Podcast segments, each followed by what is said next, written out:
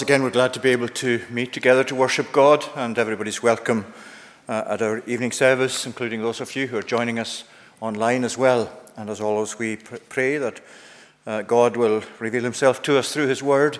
Bless us as we come together in this way. There are a lot of things on the bulletin sheet today to, to intimate. I'm not going to go through them all. Um, do remember the prayer meeting tomorrow evening. That's the monthly prayer meeting. And particularly this time because we're focusing on Ukraine. As you can see there in information, everyone is encouraged to attend. Uh, it's going to be on Zoom only, and you'll get the details from Lizzie if you haven't already got the usual passcode for our monthly prayer meeting.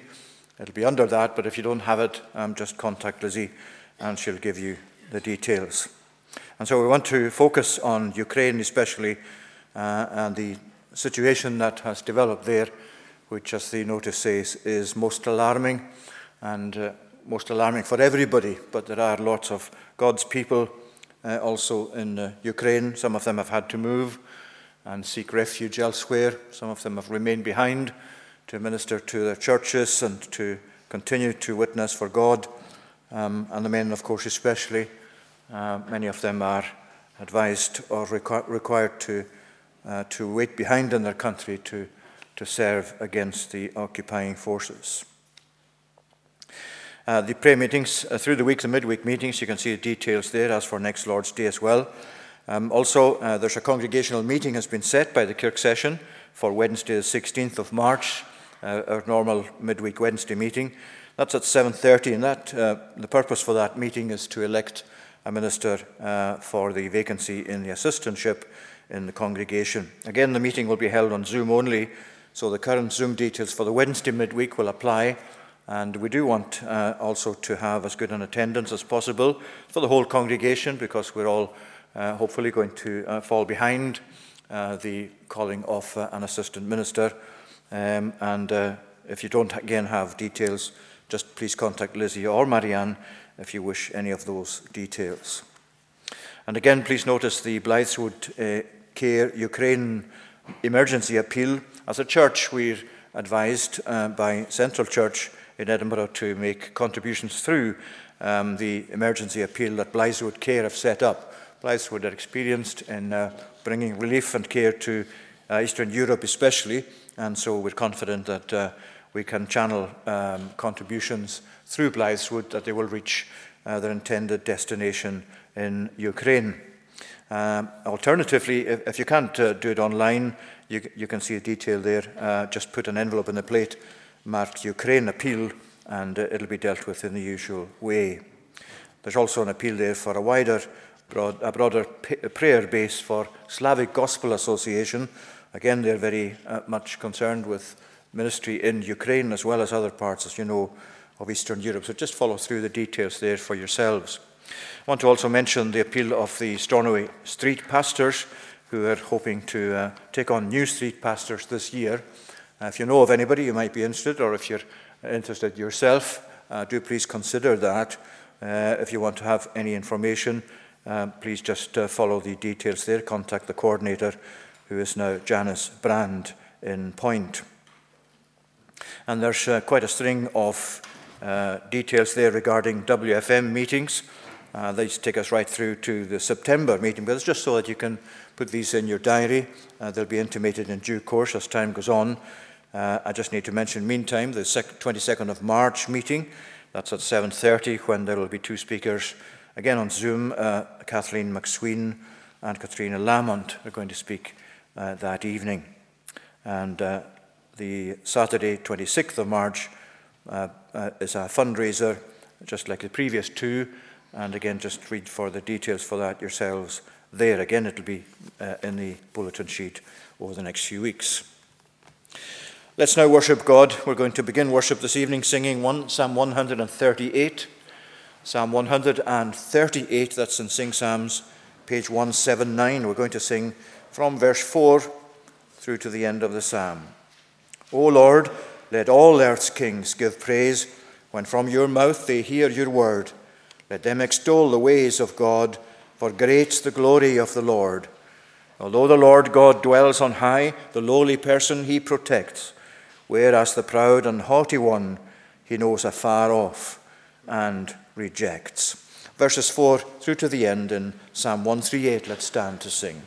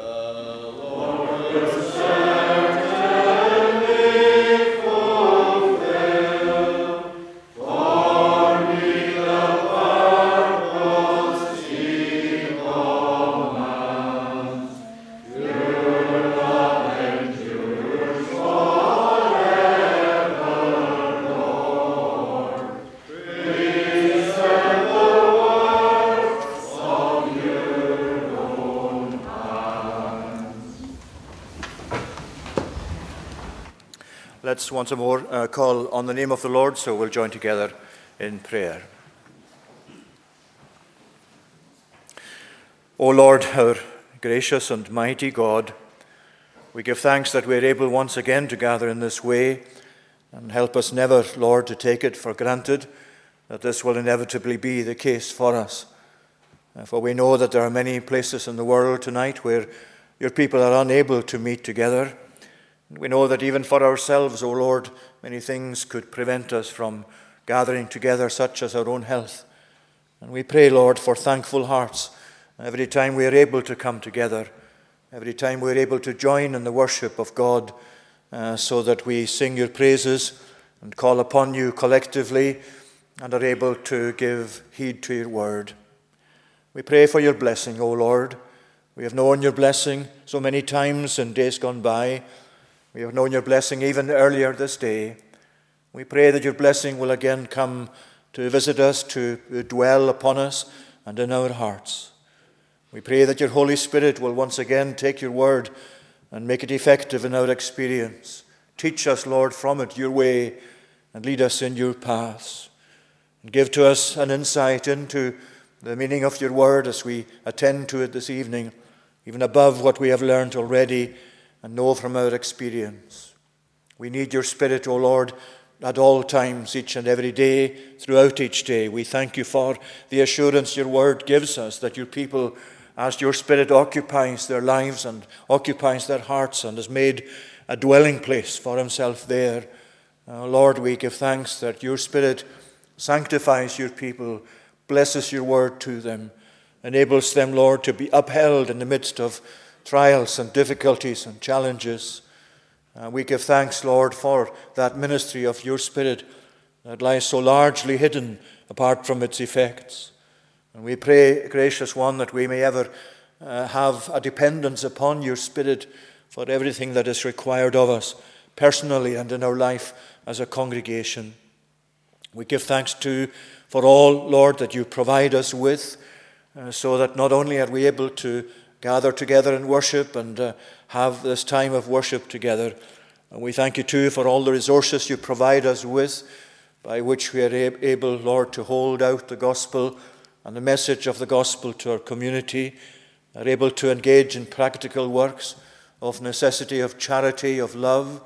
O oh Lord, we ask that you would continue to provide for us in that regard. And uh, may we be able to use further opportunities as they arise uh, to exercise the work of the gospel uh, throughout our lives in this locality and wherever else, O oh Lord, you place us. And we thank you tonight for uh, the way we are able to gather in freedom, uh, for the way in which we enjoy such times of peace in our experience, in our communities, in our, in our land. O oh Lord our God, we give thanks that this is your gift to us. We pray that we may not misuse it, but that we may, Lord, use it in such a way as would value it so as to further the work of your kingdom in our own contribution to it as you call upon us to do. We pray for where that is absent tonight in the world. And Lord, we think again, especially of the situation in Ukraine. And we pray for that situation and ask you, Lord, that you would bless your people there, especially, that you bless that nation at this time, a nation that knows at this time of so much suffering beyond what we ourselves can enter into. And when we see, O oh Lord, the devastation that is, that is wreaked upon them, uh, when we see how so many of them have had to flee both their houses and their land into other lands beside them, Lord God, be merciful, we pray. Uh, send relief, we pray. Continue to provide for them. We think of uh, those parts of Ukraine at this time that are uh, virtually besieged and have resources cut off and have ways of escape also closed down through the violence of those who have come to uh, do such damage to them. Gracious Lord, provide for them, we pray. Provide for them food and water and other resources that are necessary. O oh Lord, hear the cry of those who cry out to you from their distress and who especially value your word, those of them who know you, and from your word bring uh, such requests to you as arise from the word of Scripture itself that fits their situation so exactly. Grant your blessing uh, to that president at this time. We thank you for his dedication to his people and to his post. We marvel, O Lord, at the frequency with which he is able to call for help uh, to those of us in the West and to rally his own people, O Lord, to further acts of devotion and courage against the oppressor. We pray, Lord, for an end to that oppression. Uh, we ask you, O Lord, to intervene and to do so in a way that uh, you yourself are able to bring about. And Lord, we may think as we uh, find ourselves so feeling at times so helpless, uh, even in what to pray for. Yet, Lord, we ask for your help even in that regard, but especially for them, we ask that you would bring your help to them. And we pray, gracious one, that you'd bless all other parts of the world tonight where, where violence exists against your people, against your church, uh, where there is war by different warring parties against each other, such as in the Yemen and other places where people now beset with poverty and famine and lack of resources. Lord our God, it is so obvious to us as your people that we live in a fallen world a world that needs your grace, a world that, world that needs the, the power of the gospel, and people to be turned from the ways of darkness into the ways of your marvelous light. We pray as your people, Lord, that we too may give an example to the world around us. For too often we are inconsistent, O Lord, in living the kind of lives that we ought to live, not only personally, but in our relation with each other and to our brothers and sisters in Christ elsewhere. Oh, gracious Lord, forgive us, we pray, for the ways in which we continue to fall short of the standard that you expect of us. Bless us, we pray, as a congregation of your people, as we seek again, Lord, your blessing this evening. We pray that that will continue with us day by day. We pray for our young people. We pray for our children. We ask that you would bless them, especially as they receive the teaching of the gospel. And remember those, Lord, who come who may not have a church involvement and yet come to some of our activities uh, from week to week. We pray for them too as they come into contact with your people and with the gospel itself. We pray for those who have been at Scaladale over the past few days, and ask, Lord, that you would bless that time to them. We thank you for those who gave of their time to, to be leaders and for those of the young ones themselves who came and shared in this time together. And again, we pray that your blessing will follow these meetings, Lord, and that time that they spent together. We pray that you would grant your blessing to all our other activities too. We pray that you bless the work of the women in the congregation. We thank you for them all. We pray that you'd bless them, not only the work of WFM, but other groups that meet from time to time and other ways in which together, Lord, they collectively seek to serve you, and whether they be uh, through prayer or practical matters, attending to the needs of the household of God. Lord, we pray that you would follow with your blessing all that they seek to do in your name. For we know that they do seek your blessing and they do seek your power and your strength to carry through the various activities that they engage in. We ask your blessing tonight for those again who are ill of our number at this time, those who've been in hospital and still recovering from, from surgery, those who are looking forward to having procedures done in days to come. O oh Lord our God, we ask that you would bless them all, bless them as families. I pray too for your blessing with regard to the ongoing COVID situation. We thank you for the increased measures of liberty that have come to us. We ask, Lord, too, that you would continue to, uh, to bless in such a way as would ultimately remove this virus or enable us to live safely with it. Lord, we commit ourselves to you in that regard as well as the, as the Lord who presides over physical and mental and spiritual matters in our lives, and whose providence uh, moves us day by day. And so we pray, Lord, because we know it is in you we live and have our being. And uh, Lord, we pray that you'd continue to watch over us and provide for us and give us the grace to submit ourselves to your care and to the guidance of your Spirit. And now, Lord, we ask that you would Help us as we turn to your word. Enable us there to listen for your voice. And speak to us, Lord, we pray, from your truth. Grant that we may leave this place of worship tonight all the more concerned to serve you in the world and to make you known to those who are around us.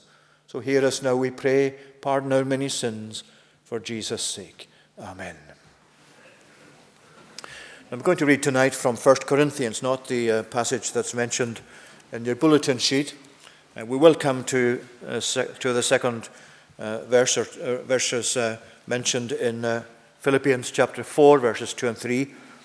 I want to read firstly, though, from 1 Corinthians and chapter 12. First letter of Paul to the Corinthians, chapter 12. We're going to mention this in the course of our study of Philippians 4. And it's really difficult not to read the whole chapter because it's all very closely woven together in the way that Paul's teaching proceeds here from the beginning. Uh, so 1 Corinthians 12 at the beginning. Now concerning spiritual gifts, brothers, I do not want you to be uninformed. You know that when you were pagans, you were led astray to mute idols, however you were led. Therefore, I want you to understand that no one speaking in the Spirit of God ever says, Jesus is accursed. And no one can say Jesus is Lord except in the Holy Spirit. Now there are varieties of gifts, but the same Spirit. And there are varieties of service, but the same Lord. And there are varieties of activities, but it is the same God who empowers them all in everyone. To each is given the Spirit, the manifestation of the Spirit for the common good. To one is given the, through the Spirit the utterance of wisdom to another the utterance of knowledge according to the same Spirit, to another faith by the same Spirit, to another gifts of healing by the one Spirit, to another the working of miracles, to another prophecy, to another the ability to distinguish between spirits, to another various kinds of tongues, to another the interpretation of tongues.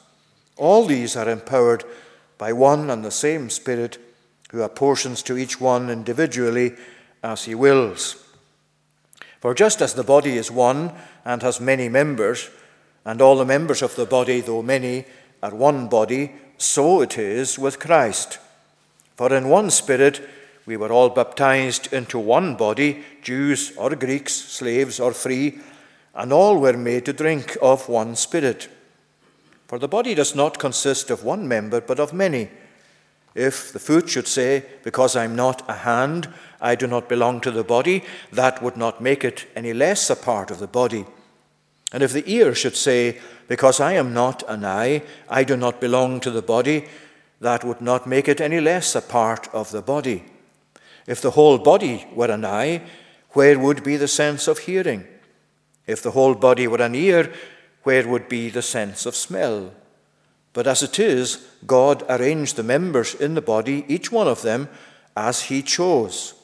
If all were a single member, where would the body be? As it is, there are many parts, yet one body.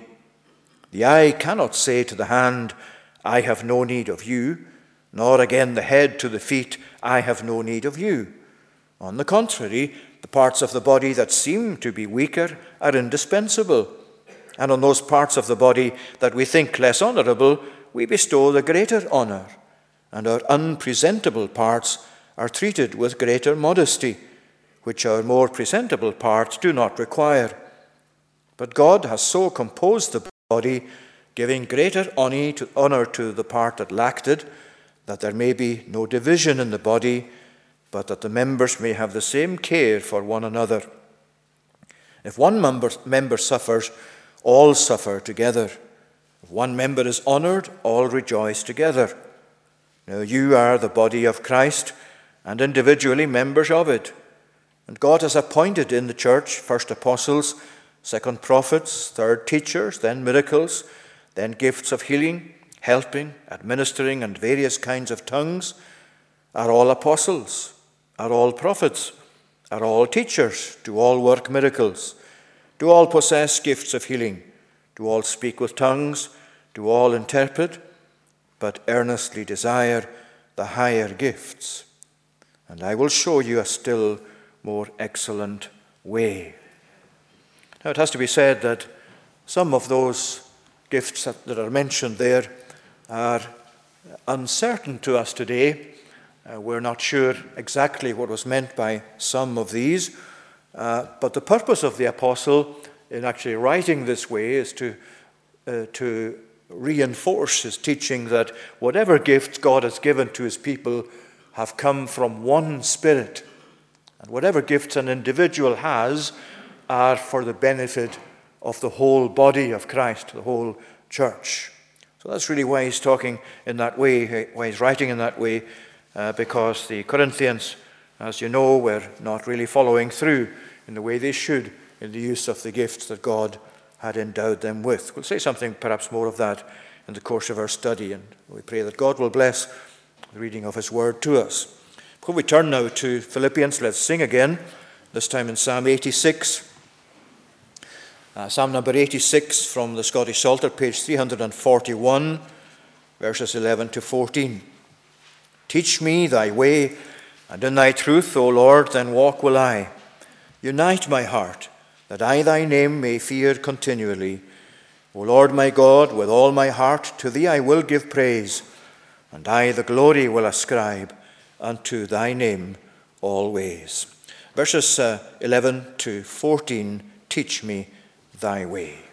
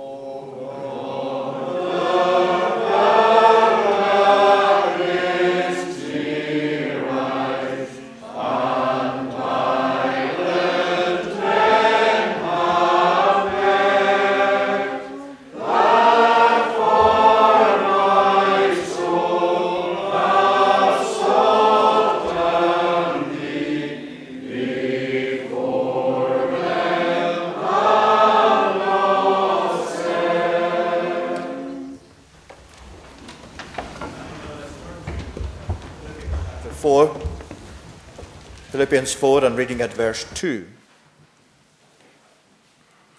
I entreat Euodia and I entreat Syntyche to agree in the Lord.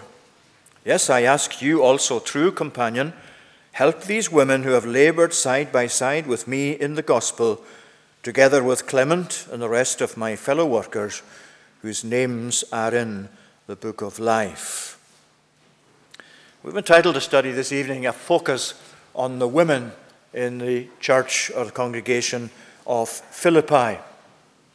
And as we've seen from reading in 1 Corinthians 12, one of Paul's main metaphors or images for uh, illustrating the life of the church, the life of God's people together, is the way in which he takes our body, our physical body, and uses that as an illustration of the spiritual body of Christ.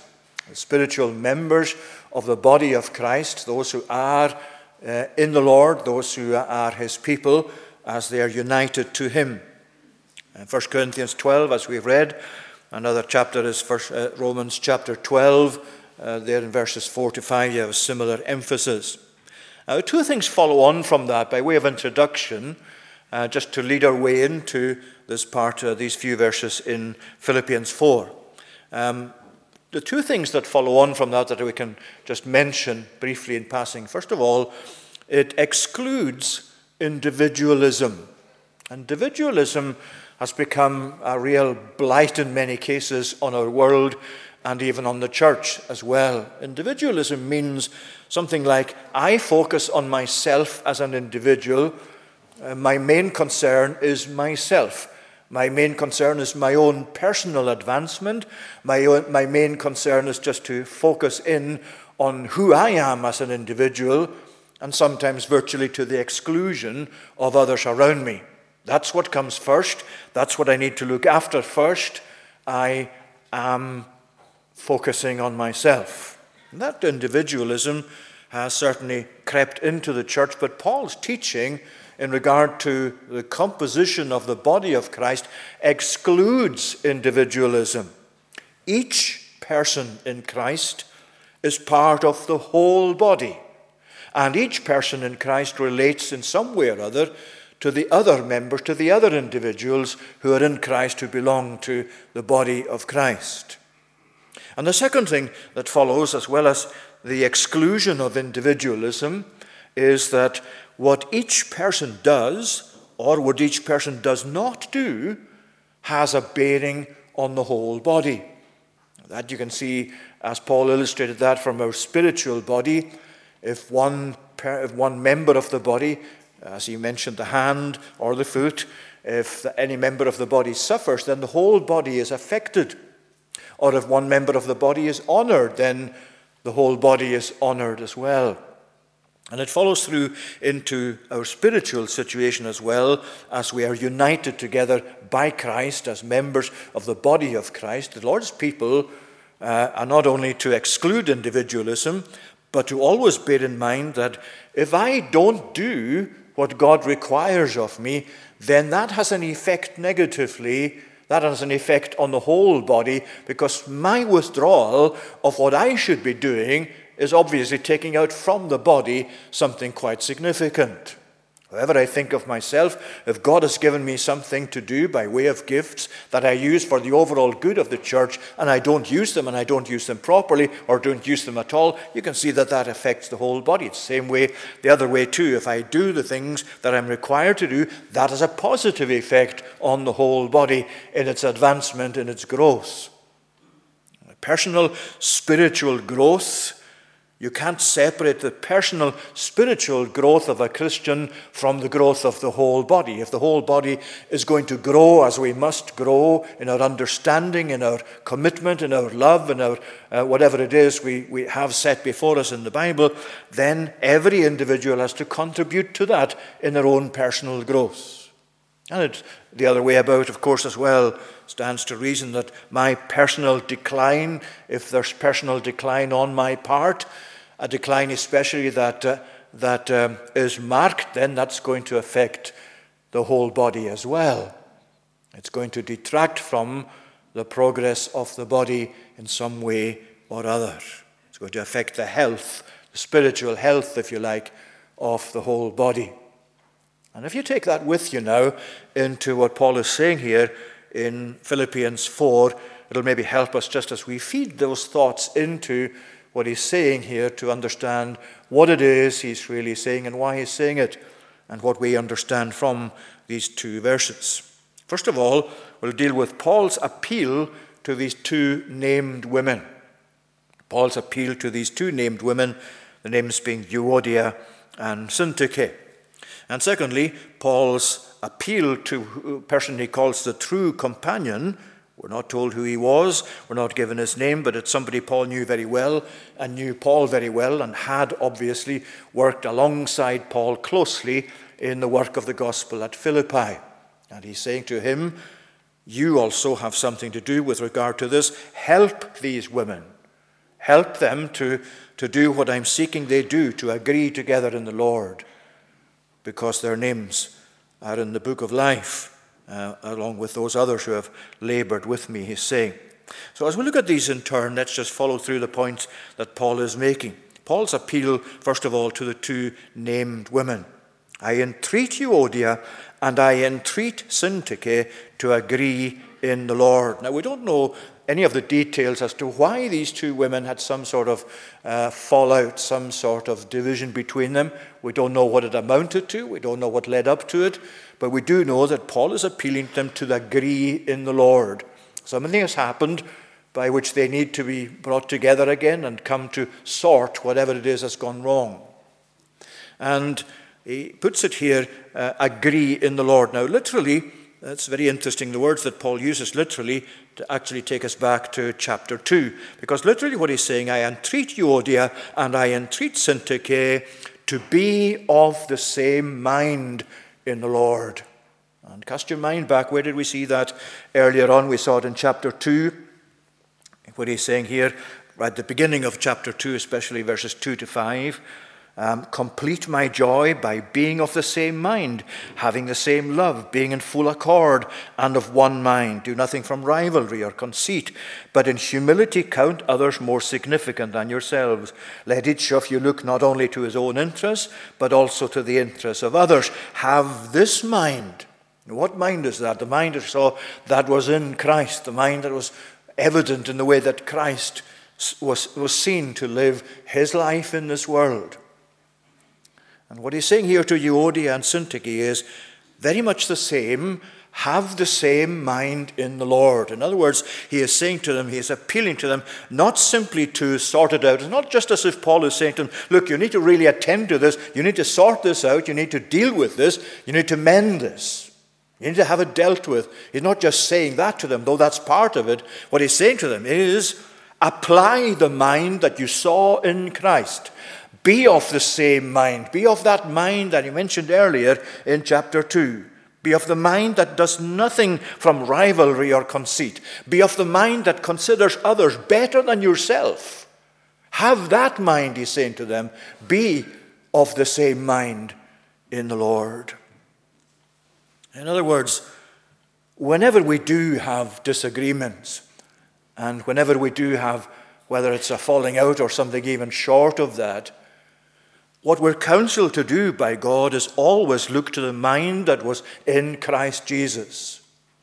Because to mend broken relationships, you need to come back to consider what it was Jesus exemplified in the life that he lived. That he didn't live for himself, that he even put others ahead of himself in the way that he gave himself, even as far as the death of the cross, for the benefit of his people. He did not come into the world to say, I am the Son of God, and therefore surely it's not required of me that I live a human life in a way that other humans actually ought to live.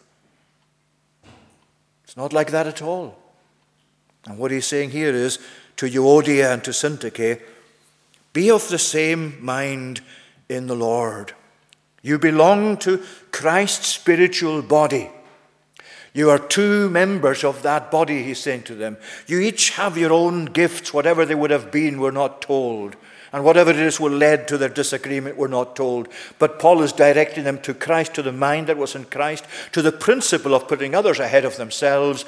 And whenever you or I have a disagreement, whenever you and I uh, come to uh, have some sort of separation in terms of uh, disagreeing over things, always remember, immediately come back to the mind that you know was in Christ. Always come back to think, now I have to think of others better than myself. Therefore, I've got to deal with this problem.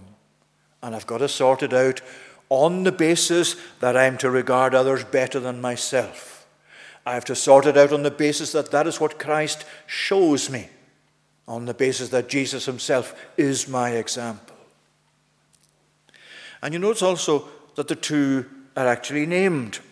I entreat Euodia and I entreat Syntyche. And yet he doesn't actually name the one he calls true companion. For whatever reason, he doesn't name him, we're not sure again. But he entreats Euodia and I entreat Syntyche. And not only does he, does he name them, but the word entreat is applied to each of them. He doesn't just say, I entreat Euodia, uh, Euodia and Syntyche to be of the same mind in the Lord. He's directing it to each of them. This entreaty applies to each of them. I entreat Euodia. I entreat Syntyche. I entreat them equally to be of the same mind in the Lord. Now you might think, well, that, surely that's really a bit over the top. I mean, this letter would have been read in Philippi. These were letters to the churches at the time that Paul wrote them. This would have been read to the congregation in Philippi. They would have gone through all that Paul has written in what we now have as Philippians, and it would have come to this point where these words were read out I entreat Euodia, I entreat Syntyche. And they would say, Well, that's me. And they're shown up in the life of the whole congregation as two individuals who need to actually apply the same mind as they saw in Christ, as Paul had mentioned earlier. And you might think that's is that not a bit severe? Why wouldn't he just have left it without being so specific about their names? Um, isn't that just an unnecessarily calling attention to them in the presence of the whole congregation? Well, it's actually the other way about because the custom in those days would actually have been if you left somebody's name out when you had to deal with something that was of some seriousness, that would be regarded in the custom of those days as a snub. It would have been regarded as something that you, you were just showing, I'm shunning these people.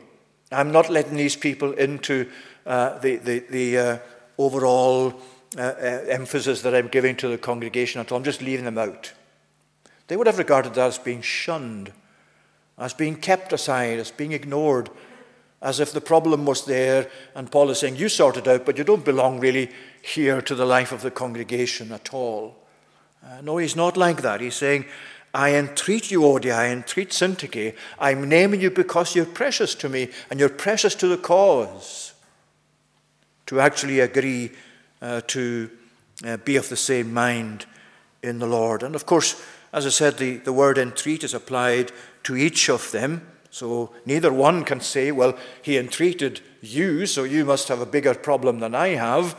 And the other one can't say that either. They're both equally being entreated by Paul to deal with this issue. And they're entreated by name, as we've said. Uh, so that naming uh, actually gives a very personal um, tone to the appeal that the apostle is, is setting out here to each of them. It's very personal indeed. It's very much a pastoral appeal, as you would expect of Paul, but it's a pastoral appeal directed specifically and equally to each of them to be of the same mind in the Lord. In other words, if they were to ask the question, well, something's come between us, but who really should take the initiative to sort this out. We've got this disagreement between us, and here is Paul writing to our church, and here we are named in our church. So, if they were to ask the question, which one of us, who of us, of the two of us, should take the first steps to sort this out? The way Paul has put it is, you should each do it. Even if you could be convinced, you Euodia, let's say, let's say the fault was with Euodia primarily, and Syntyche had been offended by what had happened, uh, Syntyche was not allowed to say, well, it's actually Euodia's fault. She's the one who started all this. She's the one who caused the disruption. She's the one who caused the disagreement, the separation. So I'm not going to do anything. I'm not obliged to do anything until Euodia comes to me and says, I'm sorry, let's sort this out. No, Paul is saying, that's not what I'm saying at all. The onus is on each of you. Whoever is actually at fault because your concern is the body of Christ, because your concern is the praise and the glory of Christ and the well being of that body, even if it's the one that's been offended or against whom the offense was done, still, Paul is saying, because your main concern is not yourself, but the fellowship of the body, if the person that offended you is not prepared to come and say they're sorry, you take the first steps and say, Look, whatever has come between us, we have to sort it. The Lord's causes suffering because of it. It needs to be dealt with. Let's be of the same mind in the Lord. That's how he's putting it. And that is not just useful for us, but very important for us. Because we might think at times that if something comes between us and somebody else, and it will inevitably come to that at some point, even within the best of marriages, for example, you'll still find sometimes when there's an element of hostility, and when I might say, Well, it was your fault, you're the one who mentioned this, you're the one who spoke in such a way, so it's your fault, so I'm waiting for you to say sorry. The onus is on me. If I'm the offended party, the onus is on me to say, Look, this marriage is so important to me, you're so important to me. Our well being in the relationship is so important to me. We actually have to really sort this now. Can't let this go on. Let's be of the same mind in the Lord. That's what he's saying to these two individuals. And so tonight, if you yourself have something that's come between you and somebody else, if it's something that you need to attend to, a relationship that's somehow or other gone a bit wrong, well, because you're in the body of Christ by being part of the church of God on earth. As a member of that body, whether you're a professing Christian or not, you do belong to the church in the wider sense. And so Paul is saying to us think of Jesus. Think of what he showed himself in his life of putting others first, of not being individualistic uh, Uh, think of the way in which he gives us the great example of the mind that we ought to have as well towards one another. So I beseech, I entreat Euodia, I entreat Syntyche to be of the same mind in the Lord. That's the first thing, Paul's appeal to these two named women. But secondly, in the next verse, you find Paul's appeal to the true companion. Uh, yes, I ask you also, true companion, help these women who have labored side by side with me in the gospel, together with Clement and the rest of my fellow workers whose names are in the book of life. Now, we don't know who this true companion was. Some people suggest that the word that's used in Greek, there's just one Greek word for these two words, true companion. Um, uh, uh it's a word, uh, a syzygus, some people suggest, well, that's the name of the person. We don't know. Uh, the word certainly means true yoke fellow, as the AV puts it, because uh, it really is somebody that was yoked to, to, to Paul. And then, he, uh, of course, when Paul uses the word yoked, he always means a very, very close companionship or relationship. So, this man, this person, in Philippi was somebody that had been yoked to Paul in the work of the gospel, worked very closely with him, so he's now able to appeal to him. You have to help these women. It's your contribution that I require as the apostle to actually sort this matter out. And so he's saying, Help these women. In other words, he's saying, Help them to actually come to be of the same mind in the Lord. He doesn't tell them how to do it, he just says to him, It's your responsibility, and I want you to attend to this. Help these women, help them to come to be of the same mind in the Lord. Now, that's not an easy task ever, is it? Coming I'm not saying that because they were women, obviously, um, because all the way through the Bible and this congregation itself is an example of it. We'll see in a moment the valuable place that women have in the church and the contribution they make to the church. And most of the time that I've had to deal as a minister with, down through the course of the years, with relationships breaking up and with some severe disagreements coming between Christians, it's not been women, it's been mostly men. So I'm not saying that from the point of view of the fact that these were women. It's always a difficult thing to do whenever you come to a broken relationship, small or great, especially if it's become a rift uh, that's gone on for some time. It's, it takes the wisdom that comes from God and much grace to actually seek to bring people together once again as they ought to be. And so he is saying, Help these women. Help them because they have labored side by side with me in the gospel, along with those other persons, people that he mentions. But notice what he says. He's not just saying help them, but help them because this is the kind of people they are. They are people who are committed to the work of the gospel, although presently that's being badly affected by the way that they don't have that same mind in the Lord. But you have to help them come back to that so that they'll take up again what they once were as workers side by side with me in the gospel. And that is a really interesting description. Not only does it reinforce what he's saying to this unnamed true companion to actually help those women to come together again, but he is also describing for us there the valuable contribution that Euodia and Syntyche made to the work of the Lord in Philippi. They were not apostles. They were not in office, as we would call it, such as elders or deacons. But there's not much else short of that that they were not able to do. And we always have to be careful that we don't excessively restrict the role of people who are unordained, who don't have office, that we don't restrict the contribution that they make to the well being or to the work of any congregation. Because I know this congregation, for one, like most, if not all of our congregations, have an immense amount of work done by their women. Just look at this congregation tonight. As I look here from the pulpit and look out over the congregation, it's obvious that the majority of people here are women. And what Paul is saying is these women are so valuable to the work of the gospel in Philippi that it must, as an imperative, be, be attended to this, this, this uh, dispute, whatever it is, you have to help them again to be of the same mind in the Lord because they are laborers with me, Paul is saying. And you see, he's putting it such a way um, that they worked side by side with him.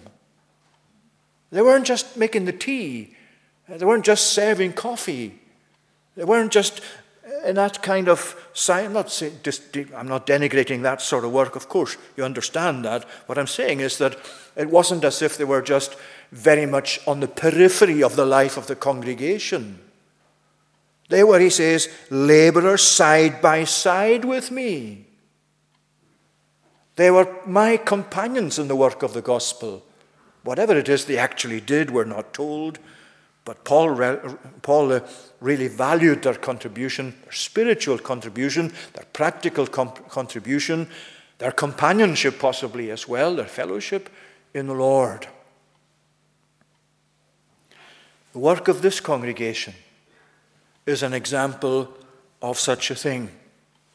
Because as you look at the work of the congregation, you don't have to go very far to actually say that the, va- the work of the women of this congregation is value, valued and valuable to the overall well being of the congregation. And that's why it's so important that we regard uh, each other in the work of the gospel as fellow laborers, as laboring side by side in the gospel. Just because I'm the minister or the elders are the elders, it doesn't mean that uh, the women folk of the congregation have very much uh, a secondary contribution to make to the gospel, to the work of the gospel. So there's a great gulf or a distance between the value of the work that we do in the eldership and the work that you do as women of the congregation, indeed as men as well, but the focus is on women. Are we focusing just on the women here in Philippi and so on the women of the congregation here as well? And uh, it's amazing what, what uh, valuable work is done by the women of this congregation. And I mean all the women of this congregation who come to support each other and support the work of the gospel in the congregation. Not just by your presence at services or even having your own times of prayer, but by so many other ways in which you contribute to uh, the work of the gospel and in which your work is valued, not just within the congregation, but out in your communities as you serve the Lord. And so, as the leadership of the congregation, we as the elders of the kirk session are ourselves committed, as far as we're possibly able to, give you the role that God has gifted you for. And don't be reluctant to contribute in your own way, in the way that you know God has gifted you, to the life of the congregation. And that's why God has given you such gifts, whether they're gifts of practical, a practical kind or of a spiritual kind, or of supportive kind, of an encouraging kind, whatever it is, it's there for the overall well being of the body of Christ. These women labored, he said, with me side by side in the gospel. And then in the rest of the verse there, he packs in so much. Uh, uh, you could say that he packs the rest of the verse with the word with It's difficult to say that, isn't it? He, he packs the word with into the verse. You can see how it goes. They help those women who have labored side by side with me. In fact, the word side by side itself is uh, a type of the word with, it shows togetherness but it's with me in the gospel, together with Clement and the rest of my fellow workers whose names are in the book of life. Side by side, with me, together with me, workers with me. What's he doing? He's building up all of these terms now, following on from what he said about these two women and the important place that they must have in the congregation, and therefore how their relationship must be mended again, he's packing together all these words that mean to be with or to be get together so that he will emphasize the unity that must exist in the body of Christ. Not just a spiritual unity of being one in Christ and sharing together in the salvation that is in Christ that is the, the bottom line unity, if you like. But that unity must be expressed outwardly. A unity in how we live together, and how we think of each other, and how we respond to each other, and how we share together in the work of the gospel. And so the major emphasis there is on unity, unity in Christ and unity in the work of the gospel of Christ. And if I may say, uh, this congregation itself is an example of that. We recently had a communion after such a long time without it, but one of the things that was obvious was the unity that exists in the congregation and how that itself contributed to uh, such a blessed time at that communion. Because although there were changes, there were changes that were necessary in many ways, but they were brought about in a unified way. They were brought about in a way that people didn't complain about this or that. We got together, we had our minds together, we were of the same mind in Christ Jesus, and the unity that seeks the well being of God's cause, not to the detriment of truth, uh, not to the detriment of weakening the emphases in Scripture, whether it's the Lord's Supper or anything else, but nevertheless that shows, as Paul is saying here, together, working together uh, in the work of the gospel, side by side and together with. And, uh, you know, unity, overall unity, outward unity, unity as it's seen in our relationships with each other, it's one of the most precious things that we possess, one of the most precious gifts that God by His Spirit has given us. And when you come to Ephesians, and Ephesians 4 especially, and see where Paul there speaks about the unity of the body of Christ. Uh, one of the things he calls it is the unity of the Spirit in the bonds of peace.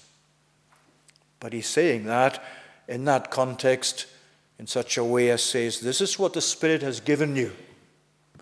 And in dependence on the Spirit, in full uh, dependence on the Spirit, on the power of the Spirit, Paul is saying, You have to look after it.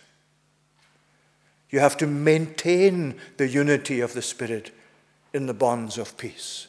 The creator of it is God, the Spirit of God. But the maintenance of it is ours.